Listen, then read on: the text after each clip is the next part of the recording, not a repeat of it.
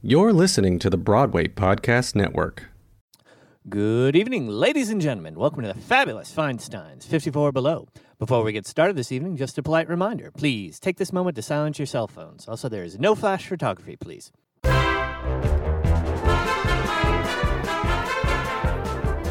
Welcome to the Feinstein's 54 Below podcast. I'm Nella Vera, the club's marketing director. This week, we have an extra special episode with a fantastic guest host. Today's episode will be hosted by Alan Seales, who, along with being one of the founders of the Broadway Podcast Network, is also the host of the very popular theater podcast. Welcome, Alan. Hey, Nell, it's nice to be here. So great to have you. Alan, by the way, is also one of the producers of Is This a Room and Dana H., playing in Rep on Broadway at the Lyceum Theater. And I just want to pause for a moment and say congratulations on that. Thank you. Those Thank are you. amazing pieces of theater. I saw them both. And I want to encourage all our listeners to get their tickets. I don't know if I've ever seen anything like that on Broadway before. So, for everybody who's wondering what they're about, get ready for something really special with each one of them. They're amazing, true stories. You cannot miss this. It's such new theater, and, and it's very exciting to have them both both playing in rep. I love the idea of documentary theater like that being on Broadway, mm-hmm. like real life dramatized on stage. Yeah, yeah. When you think about like a, a transcript of an interrogation, you don't think Broadway play, but the way that it's executed and delivered is just brilliant and beautiful. But anyway, that's not what we're here to talk about. Yeah. Let's talk about our special guest. Yeah. Yeah. Alan is here today because we are partnering with the Theater Podcast to release this week's episode. We have a really epic and exciting guest, and one podcast just wasn't going to be enough. So we decided to team up for this interview. And also, Alan, I hope this is going to be one of many future collaborations between our two podcasts. I hope so too. It's such a great idea. And now I'm going to get out of here and I'm going to let you take over. All right, here we go. Today's guest is a Tony Award nominated actress, maybe best known for her portrayal of Galinda in Wicked. Other Broadway credits include Doralee Rhodes in Dolly Parton's 9 to 5, the musical, and Brooke Ashton in Noises Off. She became a worldwide triple threat known as Ivy Lynn on NBC's musical drama Smash. Other television credits include recurring roles on Girlfriend's Guide to Divorce, The Good Wife, Brain Dead, and Louie, among many others. And she can be seen performing across the globe to sold out houses, including concerts with the New York Pops at Carnegie Hall. I'm running out of breath.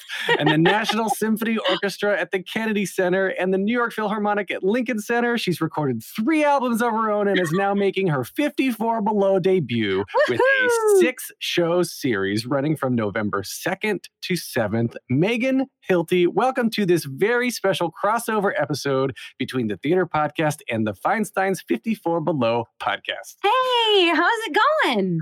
Good. My going to catch my breath after all that. That was quite the intro. Wow. Well, you're welcome. And thank you for doing so much for all of us to talk about. No problem.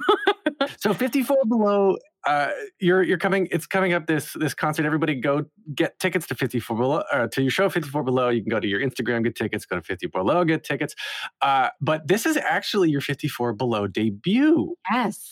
Yeah. so there have been many years of you many years of 54 below. Why just now is this coming to be? You know, it's it's only now just worked out uh, to be a possibility because uh, with concert concert contracts are uh, are a little different uh, in that you kind of have to sign off on not performing within like 90 a 90 mile radius of whatever theater you're performing in for uh, you know for at least like a couple months before and after so that yeah so that the ticket sales aren't competing for the same the same market and it makes Oh. sense. You know at first it's like oh that you know that's weird but but when you think about it it actually makes sense. You don't want to split your audience between two places. So if- you know it just hasn't worked out until right at this moment for this um, incredible thing that they're doing with the diamond series. Yes yeah, it's more like an experience than just a concert. It's a four-course dinner.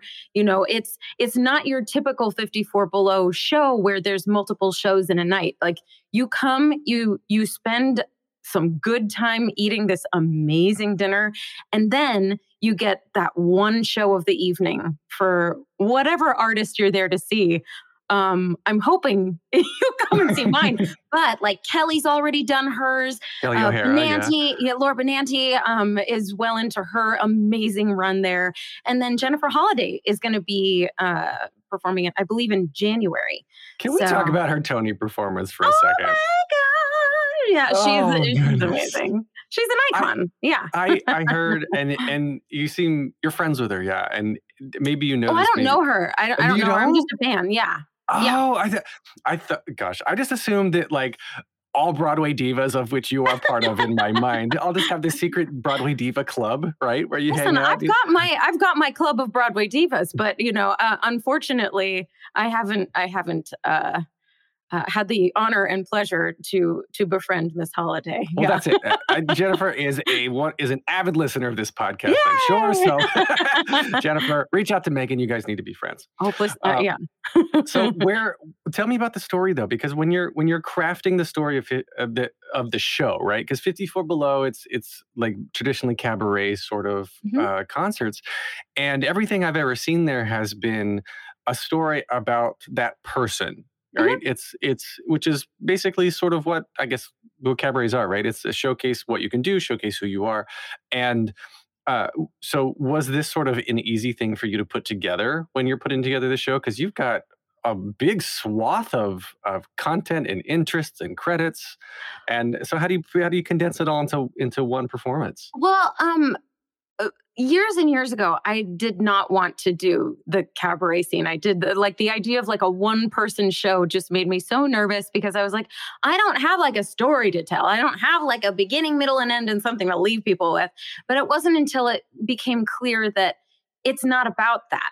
The whole the whole point uh, of doing these concerts is to see an artist as themselves and not the mm. characters that they play. And so it, once I discovered that that's what it's really about, it, it became so much easier to approach putting together a set list. Um, and really, what's most important is picking these songs that that m- are important in some way to you as the performer. Um, and uh, the songs come first and then you then the arranging of them to make sure that the energy is flowing correctly throughout the show. You don't have too many ballads together. You don't have too many of the same type of things together so that you know you want to keep people interested and and kind of go on this almost like roller coaster of an energy journey. You know what i mean? Yeah, like yes. um uh that has natural ebbs and flows and um uh, and I, would like to think that over the years, I think I've been doing this for like 10 years now. Um, I, I, have a general sense of what's going to work and what things need to be where to, in what things need to be in certain places to make sure that I don't lose everybody. That's that's really cool. I mean, it's it's more or less like workshopping uh, a Broadway show, right? You want to make sure that that the story flows and that the songs are in the right order and and whatnot, and adding and, and cutting. So, do you do this? Did you put this all together on your own, or like when you're looking back at your life? I, I'm thinking from a personal lens, right? If I were, if someone were to say, Alan, you've got like two weeks to put together a cabaret show for something, you know, duplex 54 below, green room 42, whatever the case is. I don't even know where I where or even how I would start. so where do you where do you begin? Where do you begin with with I mean, do you start at the beginning like I'm born and this is a song that represents no, me? No, no, no. Um no, I uh so like I said I started doing these types of shows about 10 years ago and it's I just learn from each and every show. It's not like this is the first one that I've ever done and I have to start from scratch. Luckily, I've had, you know, years and years to kind of hone this. And um and just as these shows are supposed to show you who we are as people, um aside from our characters, we're constantly changing. And like uh, I'm constantly doing different projects which add different repertoire to so like these concerts at 54 below will these will be the really the first ones that have stuff from uh, the film that I did with Jessie Mueller, Patsy, and Loretta. So, mm-hmm. you know, and we've kind of taken those and and morphed them into our own arrangements to fit our band, to fit the setting, to fit the context of the show. So so it's not like we had to go and start from scratch. There's a lot of stuff that's already there. The what it comes down to is understanding who our audience is. Um, you know we have a very theater savvy new york crowd and that's a very specific thing and that's different from from uh, other cities that we might play. You know that might that might come in not knowing who I am at all. Mm-hmm. You know, so that's something to consider too. There's a lot of things to take into consideration. And luckily, um, I'm coming back to New York, you know, where I, I feel like for this series in particular, you're going to buy the ticket because you know the person, you know. Um, right. Uh, there's I, I, don't feel like there's going to be a lot of people that I'm really introducing myself to for th- so this so that makes it a very unique set of circumstances, which allows me to pull songs that wouldn't necessarily work anywhere else. Is that uh, some some sort of like uh, inner inner struggle or inner, uh, I guess, a, a dichotomy of sorts in that you you are counting on the fact that people know who you are in this area, but at the same time, there's a little bit of of gosh, I, it's all on me because you said it. You said originally that you were nervous to start doing these one person shows. So now are you at a point where you're like, I have a reputation. I'm okay. I'm doing all right in this New York savvy, theater savvy crowd? Or is there still part of you that's like, are, am I, are people going to want to come see me? Oh, there's always that. It doesn't matter. Yeah, there's always that. Um, but what it, what I always come back to, like I'm always nervous for everything, uh, which I think is a good thing, because um, it keeps me on my toes. I'm always I'm always trying to do better. You know, I'm not I'm not phoning anything in. And honestly, during the run of this show, if something is not working, I will switch it with something else. Like that's that's the luxury with these longer runs is that like I can really feel, you know, not that I I'm not plan I don't I don't think that anything's going to fall totally flat, but it, if it doesn't feel perfect, we have so much stuff in our repertoire that we can we can change the run for the next night or my band is so amazing that I can call an audible during the show and they'll go with me and we'll just do something that wasn't planned. Wow. You know, but they're but they're right there with me and they know all of these songs so well. We've been doing a lot of them for a really long time. And there's everybody's just so in sync with each other that um that we're able to do that. That's that's kind of how I've constructed these shows. You know, I, my band is made up of my husband, and mm-hmm. uh, and three of our best friends. You know, um, it's we want you to feel like you have stumbled into our living room and we're all having a really great time together. I just happen to be wearing a really fabulous gown, you know. um, on top of it, um, uh, I forget where I was going with this, but um, all that to say, uh, uh, yes, I'm always ner- nervous for many reasons, but um, uh, the great thing is, I have surrounded myself uh, with the best people on stage. And what it comes down to is us just having a really awesome time together. And we hope that that reaches, you know, everybody in the room. Like I said, we want it to feel like you're in our living room. So talk to me about where where you started as a little kid and how you got into theater because I, we're going to get to the to the iconic never dying family of Wicked. This show is going to run forever, forever. right? We're, yeah. we're going to get there. but but before that, you had to start somewhere. So where did you grow up? I grew up in Seattle, well, just outside of Seattle in Bellevue, Washington. Um, and I grew up uh, always singing, like always. And um, my mom got me into voice lessons at an early age. And my voice teacher uh, said, You have a voice for classical uh, for classical music. And so she started putting me in all of these classical competitions. And um, I went to a, an apprenticeship program with the San Francisco Opera. I really thought that I was going to be an opera singer. Um, but at that apprenticeship program, uh, they I I discovered that you we wouldn't really work until our mid 30s because that's when a, a, female voice matures. Um, huh. Yeah, right. and telling a 16 year old that is like that felt like forever away. That felt like I'm I'm never going to be 35, you know. Um, and so I I went down the musical theater route, but I was always doing community theater. I I was part of a Gilbert and Sullivan theater troupe um, and and i did during the summers i did a youth theater that took up the whole summer where we built the stages we made our costumes you know and and uh, and performed for the whole school district at the beginning of the school year right at the end of summer. So it was all i was always a part of um, theatrical productions and singing always. What is it about the culture is it culture was it chosen family I, I, say what is it about the culture but was was it that that that drew you into theater? Because like what is it for you that brings you back to the stage every time? Because i, I know that there are so many stage broadway performers that like go tv and film and then you do tons of cartoon voices and voiceover work and whatnot but what i find that and tell correct me if I'm wrong for you specifically, but people always want to come back to the stage. They always want to come back to theater sure. because there's something about that live moment. Well, yeah, it's a very primal human connection. That's it. Like that's it. It's a the theater is the only type of arts where you there is a an exchange of energy.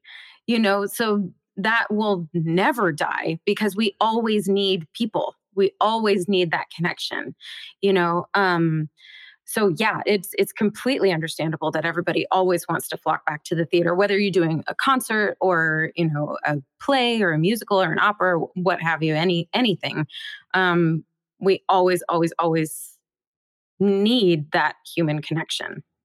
Was that is that what sort of looking back at your life uh, as a young child was it that sort of thing that drew you to it as a kid? Or did you not realize that until like later on in life? I don't know. To be quite honest i think i just it filled certain needs that just children in general have like feeling feeling like you belong to something.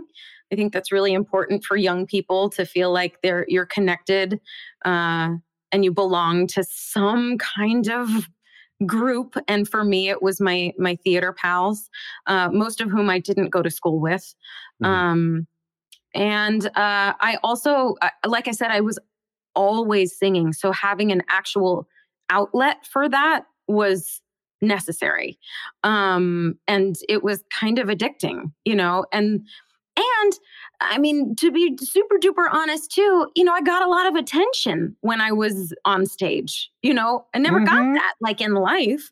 So, as a young person in particular, that was really important to me as well. You know, getting attention, getting to use my voice, and feeling like I belonged somewhere.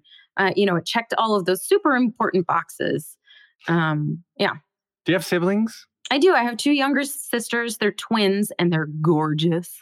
They're like five inches taller than me. They have really dark hair and they tan and like they're like just and they're funny and like smart and stuff. So like everybody loves them. So that was another thing is that my uh my family all like to joke that that was the only reason why I became a performer because it was the only way that I could get any kind of attention because my sisters I, got it everywhere else. Yeah, well, that's that's why I asked that because you're saying as a kid you didn't get attention, but but as the old as the oh, oldest no, no, no. child, like I was yeah. the oldest child too, and I was yeah. always demanding like, look at me, yeah, I am the oldest. Yeah, I think I just required mm. extra attention. Yeah. Say what you will about what that means about me, but some people no, I get it. Some people are like that and and no matter gosh, it's no matter how many accolades you get and how successful you are, I I always I like the quote that Andre de Shields gave in his Tony acceptance speech a couple years ago where he said the the top of one mountain is the bottom of the next. Yeah. That is that puts perfectly into words yeah. how so many of us operate. It's just like we're, we're there's something in the back of our heads like we're just not good enough. We're just not there. We're just mm-hmm. not able to fulfill whatever ache that is. Yeah. And then we get where and we think that you know we're we're continuing on and we get there and like okay, so I'm here. Cool. Now I guess I'll just keep on going. Yeah, well there is and, no end point. There is no like point of success. Like there it's all ebbs and flows. It's it's going to come and it's going to go and you're going to be busy and you're going to be like you know dying for work you know it's eh, you know it's it's it's a constant ever changing battle. Well how did you then taking it back to you then how did you do you sort of branch out and do so much? Because it feels like all of these things you're doing could be one career in eh, on their own right? So you've got the musical theater you've got tv and film and you've got voiceover work and you've got the independent the concert the concert traveling and touring and being a mom, that's a hard enough job in and of itself. I mean, I know how you got to be a mom. That's pretty simple biology. But um, the the whole uh, all of the other uh, roles that you're doing, why why did you keep adding? And not saying that as a bad thing. I'm curious to, to yeah. explore this as to say why why continue to grow when all of these require so much so much time on their own right well a long time ago actually when i when I came out to LA with Wicked, which was a long time ago. I want to say like is it 12 years ago? Uh, 13 years ago? It was a long time ago. Um, sure, sure, we'll go with that. Uh, but I came out to to establish the sit down company of Wicked out in Los Angeles, and that's when my my horizons started to broaden a little bit because for a long time once i decided musical theater was it i was like oh that's it like i don't want to do television movies like all that you know i was real like I don't know what I had against everything else, but um, uh, once I came out here, a lot of other opportunities started pr- to present themselves, especially being in that that platform of being in Wicked in Los Angeles. Um, and uh, I started to really like question where I wanted my career to go at that point. And and in doing that, I was like, well, whose career do I want to emulate? And the person who came up immediately was Bernadette Peters. And now, before I go any further, I want to v- clarify that I I never the goal was not to be Bernadette Peters because nobody can be Bernadette Peters. She is a singular talent, and nobody. And I think it is foolish for anybody to try to be another person. That is not what I'm saying. What what I wanted to emulate was the many different branches her career you know the tree of her career had you know um, because she did it all. She did movies television voiceover concerts broadway and dominated all of them you know um, and might i add an amazing person on top of dominating mm-hmm. everything. You know like everybody wants to work with her because she's a phenomenal person on top of her talent. Anyway um so i started thinking oh maybe the the key to longevity in this business is to d- diversify and to have all those branches you know um and and it was always a dream of mine to be in voiceover and animation. Um i you know like so many people i wanted to be a disney prince, princess growing up. I didn't want to like put on the gowns. I wanted to do the voices. I wanted to sing the songs. I didn't want to look like them. I just wanted to like i want i specifically wanted to voice them. And um and so I started, uh, I, I I started going down that route. Yeah, that was like 14 years ago that I got my uh, my voiceover agent out in Los Angeles and started really because that is a very different career. Absolutely, very different. It, it's it's just a whole different. It's a different talent. It's a different uh, business sense. Like every every sense, and I love it. It is probably my absolute favorite thing to do ever.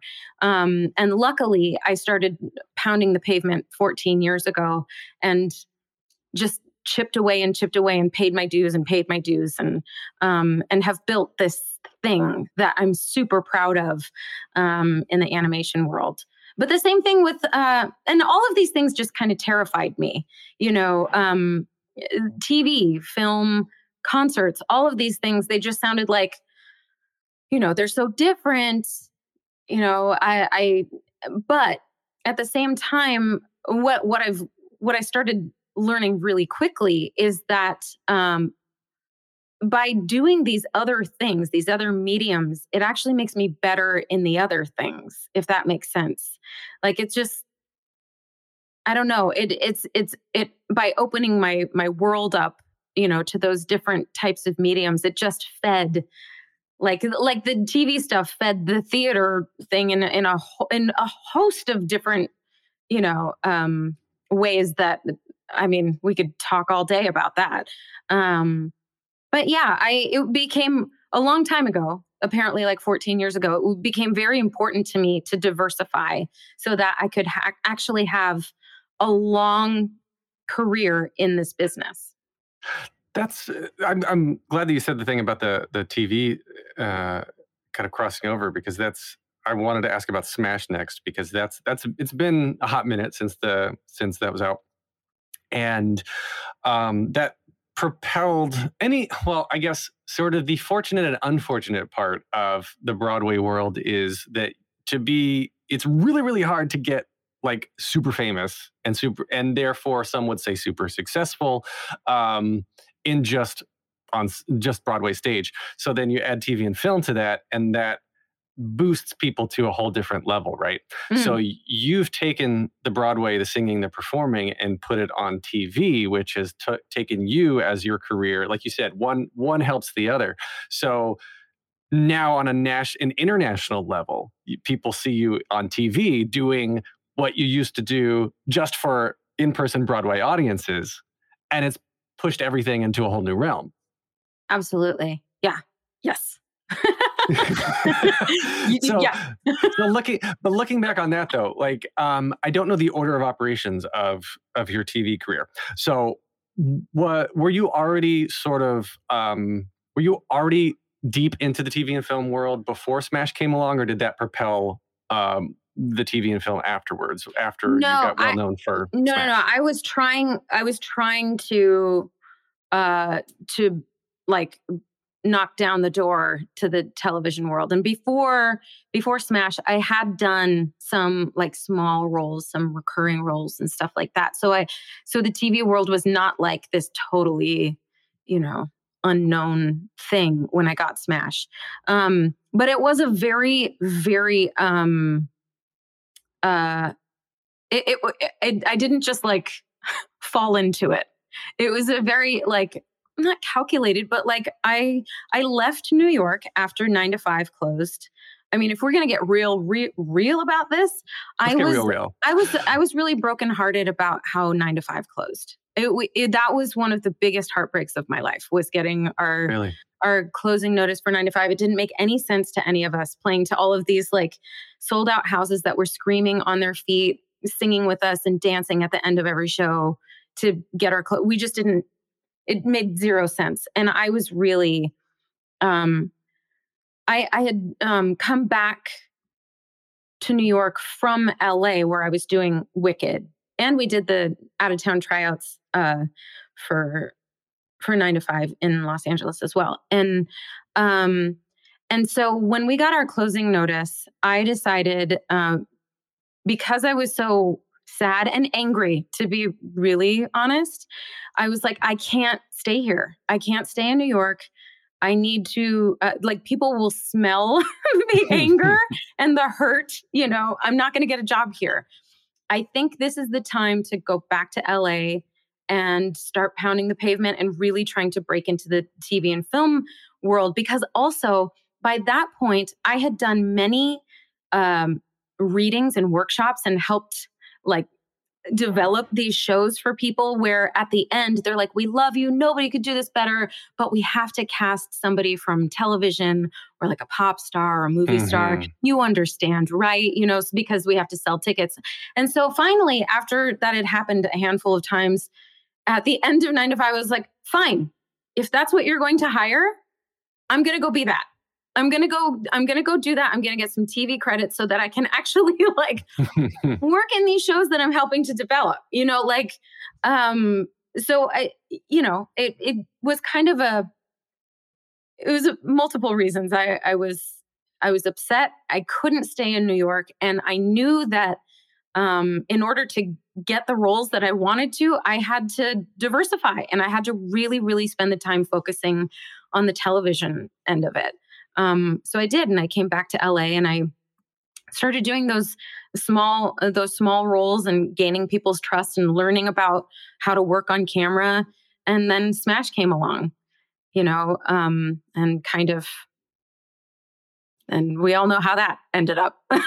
did, did you get the did you get asked to audition for Smash based on your contacts in LA or New York? Because I Let- think it would I think oh, I'll let you answer first. no, let's be super clear. Nobody asked me to audition. It. was in um it was in uh it was during pilot season. no kidding. What what was very helpful is that um the uh the person who produced 9 to 5 uh Bob Greenblatt what it Smash was his project and he was he had just taken over at NBC. So he was aware of who I was because we'd worked together for years, but nobody asked me to audition for it. it was one of those like my agents and manager at the time got me a, an an appointment for it and I went into the Los Angeles associate casting director and put myself on tape like everybody else. I did all the scenes, I did the songs and um yeah. So there was no like yeah, there was no like, will you come in and read for this? No. I, my yeah, my I, I would have just figured that there would have been a short list of of people who are amazing on stage that are going to translate well to camera, and you were on that short list, and then it was just an easy choice, right? I, I, it's a brutal business and it rarely, rarely happens like that. Oh my goodness, yeah. There's so much rejection and so just so much Mhm. struggle. Like you said, you pound, pounded the pavement, and I think it takes a lot of a lot of strength, a lot of a lot of chutzpah to be able to say, you know what, I'm I'm freaking angry with this city here. I'm going to go to a different one, Mhm. and and be able to bounce back and forth between the two when needed. Because I've been so angry with New York sometimes, and I just hibernate. I sit in I sit in my my office here, and I'm like, well, uh, I'm not. I'm just going to wait to feel better. Yeah, yeah, and that works. It works too. At that point in my life, I was like, I need to go. Ch- I need to switch gears. I need to focus on this. You know, this door has closed, so I need to like burst open some other doors in in LA. And the other part of that was I I had already lived in Los Angeles for years at that point, and I I'm happy here. I'm happy with the sunshine and the space, and you know, at that time I was going for hikes all the time. I don't anymore. Um, but uh, I I just you know I. I, I liked being here. And uh, when it really came down to it, I was like, I'm not happy in New York. I'm and I am happy in the sunshine. I need to go. I need to go focus on these other things in the sunshine and get my get myself together so that I can, you know, when I come back to New York, it's in a it's in a better headspace Mhm. um, than than how I left it.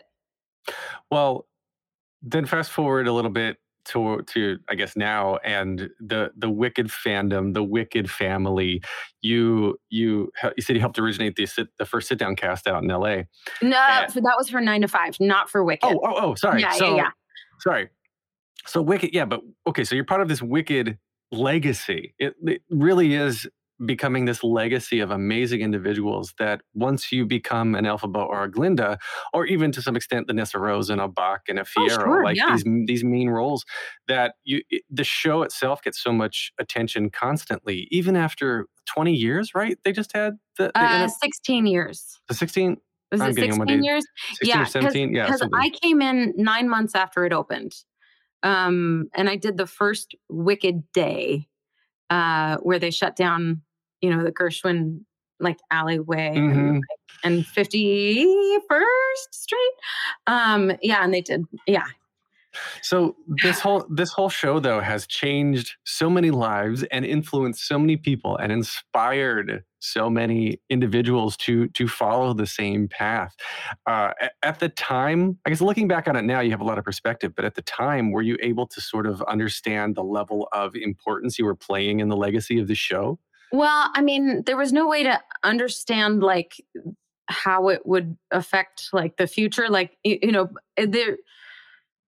I had just come out of college and I was terrified. I was I was legit terrified. I came in uh, uh, uh, right as Kristin Chenoweth and Laura Bell Bundy were leaving, and me and uh, me and uh, Jennifer Laura Thompson were coming in. So Jennifer Laura Thompson took over for Kristen, and I stood by for her.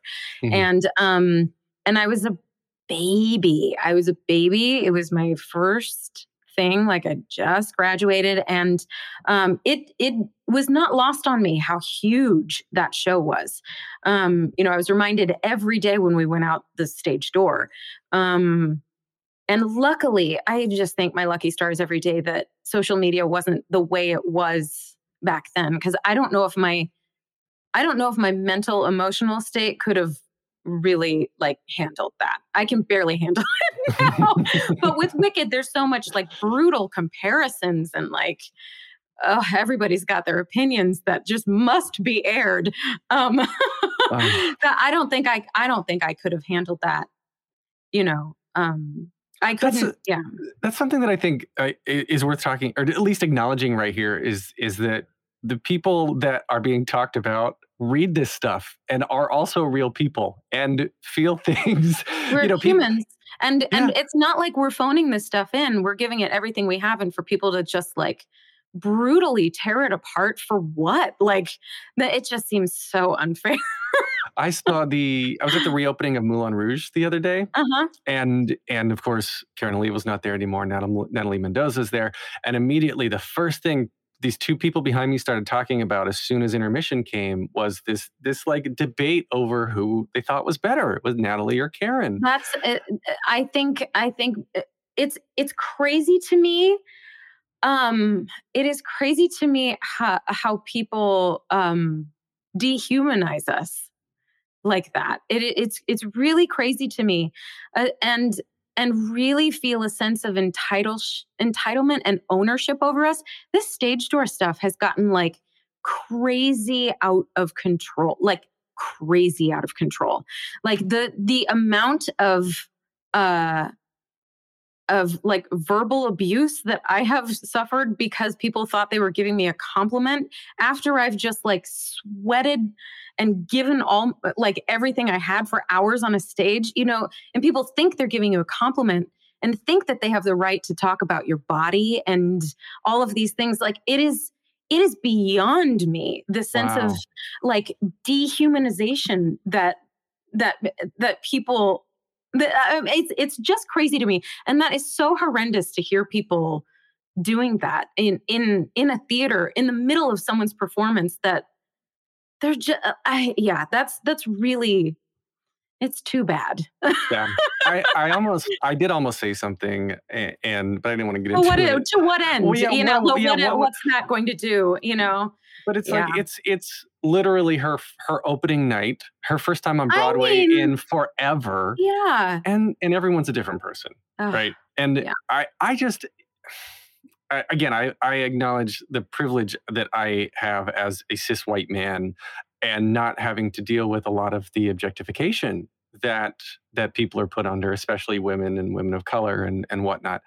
And yeah, my mental state, now that you mentioned that, just people come out and they would say, like, oh, I didn't expect this to be as er, as bad as it as it was, or I like you, I, I liked you just as much as Idina, right? Like those types of things they are backhanded oh, compliments. Oh yeah, and they are harmful. Words words are very powerful and they are harmful and it's hard it's hard to develop a thick enough skin to let that stuff bounce off, you know, yeah. and not stick with you.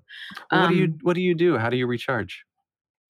Uh well, let's see. It's been a long time since I've done the stage door thing. And unfortunately, it was during Noises Off where I wasn't wearing my costume was very revealing, to put it mildly.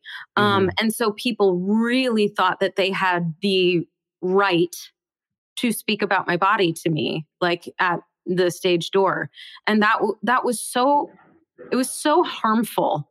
You know, even when you think you're saying something nice, re- like really like say those words to yourself and and really really think about how that could be received before you actually say them to another human being it's like it's yeah it, that one was particularly harsh and that was a long time ago um uh i i don't know what the future of stage doors are after covid not that we're done with covid but like uh, like going forward, I don't understand what if I were a producer, I wouldn't let any of the actors in my show be come into contact with uh, strangers, you know, like hordes of strangers and have them speaking in your face. Yeah. You know, like I yeah, I don't know what the the future of of the stage dooring looks like. Um, just on a a health perspective, that was the other thing. There was a while where like I was trying to, t- I, w- I was trying to take care of my health.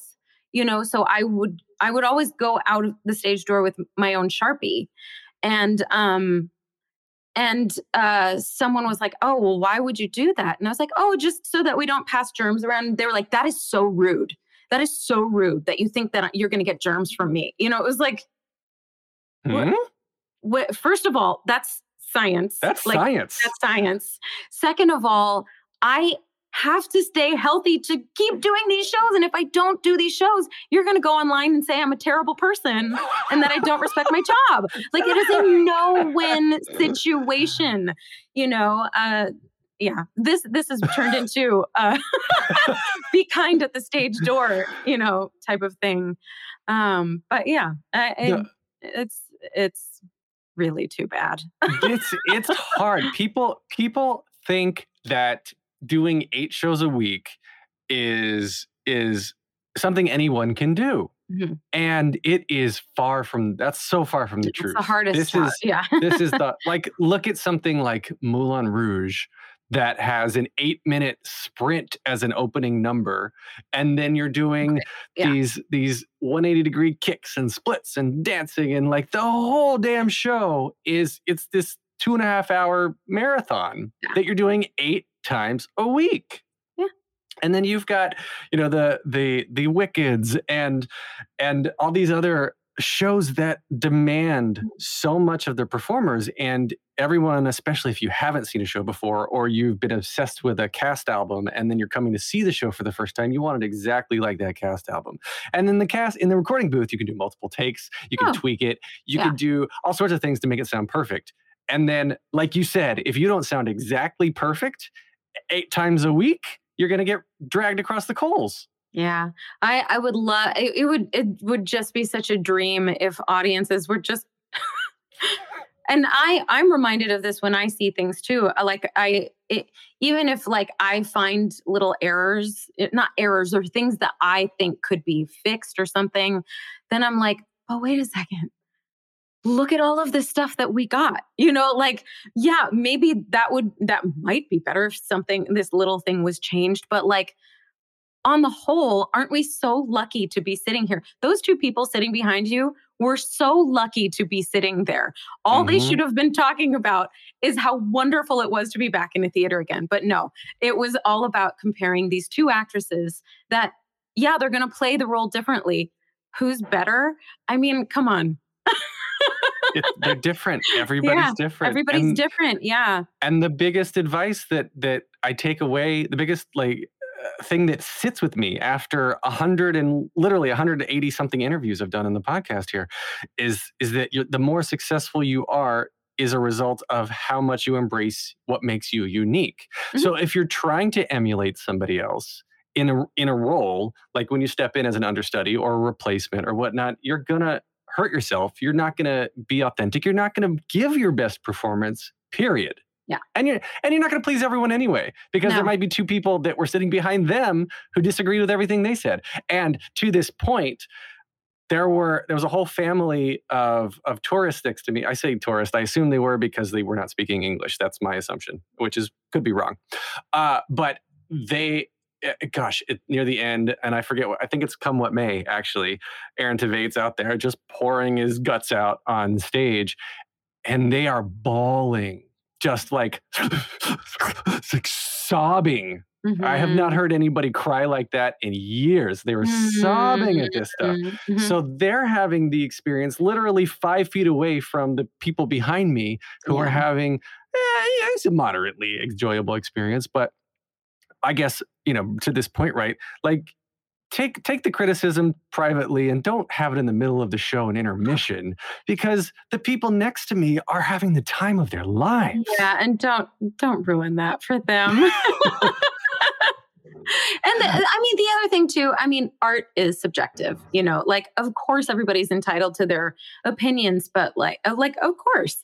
And, um, and of course, some, some performers are going to, you know, um, connect with you better. You're going to have a better connection with them than others. But like, man, can we start to like focus on the good stuff? Like, can we, can Yeah, we please, yeah. like, well, I have a I have a silly question for you. Speaking of the good stuff, so uh, given where you are now and everything you've done, do you still have pinch me moments? Who's like the the greatest time. person you've been like, holy shit, I'm I'm I'm working with Stephen Schwartz, coming straight out of college. yeah, no, I I have pinch me moments all the time. Uh, one of them is coming up this weekend. Uh, I so lately I've been doing a bunch of shows with Brian Stokes Mitchell, um, Yes. who is like, I mean, one of the greatest voices of all time, and I get to do I get to sing with him. You know, like as a job. You know, I, so yeah, I I have that.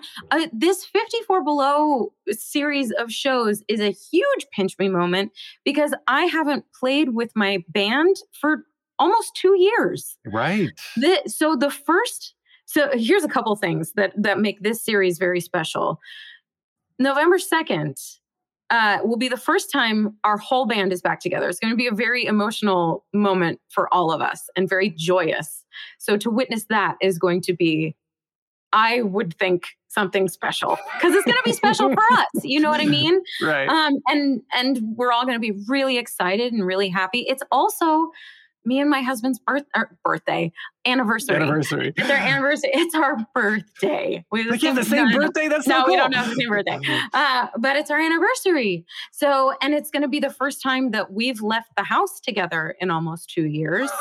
Um, you- do you know what I mean? Like, and gone out of the city and state. And uh, uh, so it's going to be a really like that's going to be a real pinch me moment. You know, I'm uh, I before everything shut down, I was grateful for these concerts to get to connect with our best friends, with my husband, and make the music that we want to perform.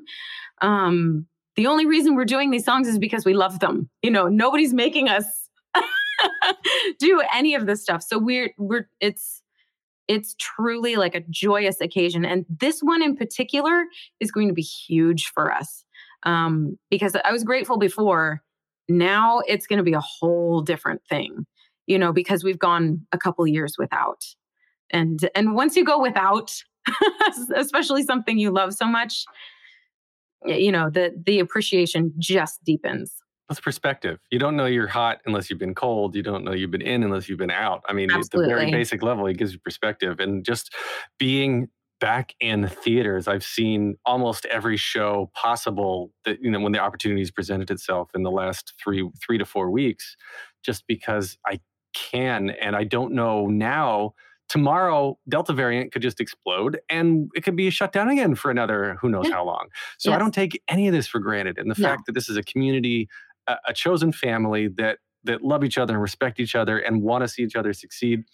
And I, I missed it so much just yeah for the last 18 months and really one of the few things that kept me going was these types of conversations that we're having right, now with the podcast Yeah. and some people are like there's no broadway can you continue doing your podcast and i said i have to i have, to have continue to. You have to. Connection. It's the whole thing is about connection anyway. And at least we had this, right? Yes.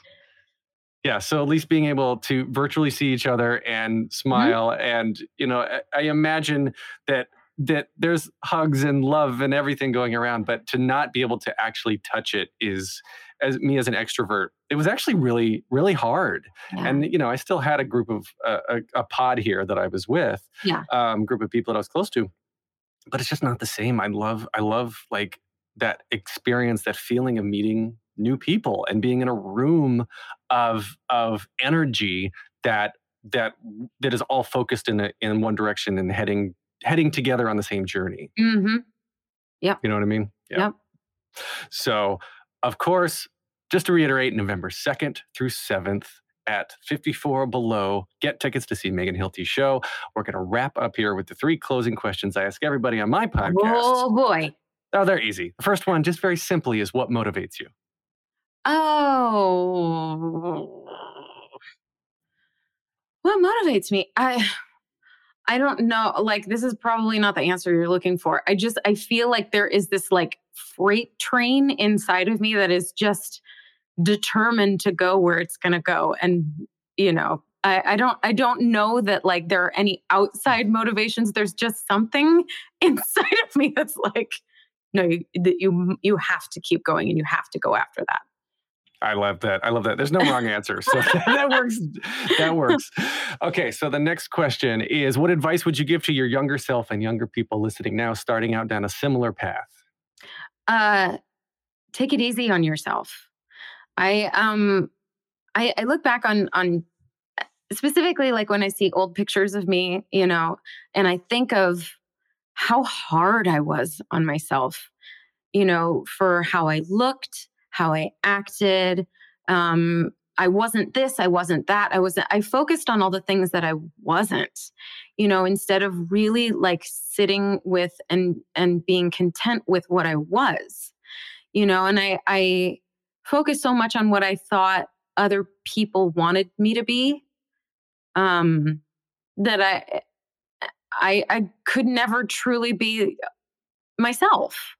Um, and it it took a really long time and and to be honest it's still a struggle to um um to just to to know that I am enough where I am right now, I am enough. And what I bring to the table is worth something.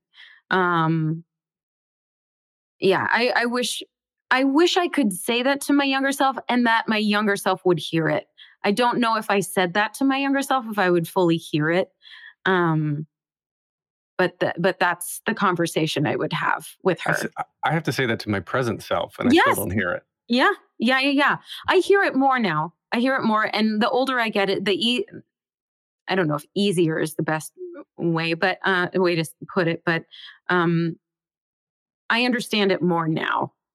Uh, I wish, I wish I was, I could totally. Uh, I wish I could sit here and say like that's what I practice and that's and I am enough. Uh, but but it is it is a practice. It's something that's active that you're actively working on. Um, but yeah, I wish my younger self could have could have known a little bit of that. I like that. All right. So the last question, hardest one. If you could only see one show for the rest of your life, but you can see it as many times as you want, what would you see? Sweeney Todd. and we're back.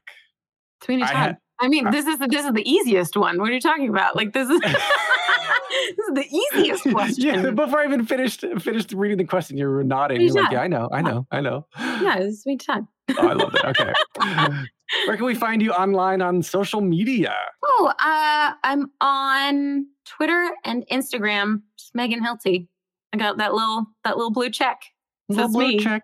Little blue check. It's me. You can, you can get more of me at thetheaterpodcast.com. You can get more of the 54 Below podcast at bpn.fm slash 54 Below. Find me on Instagram and Twitter at theater underscore podcast. Leave a rating and a review of both this podcast and the 54 Below podcast.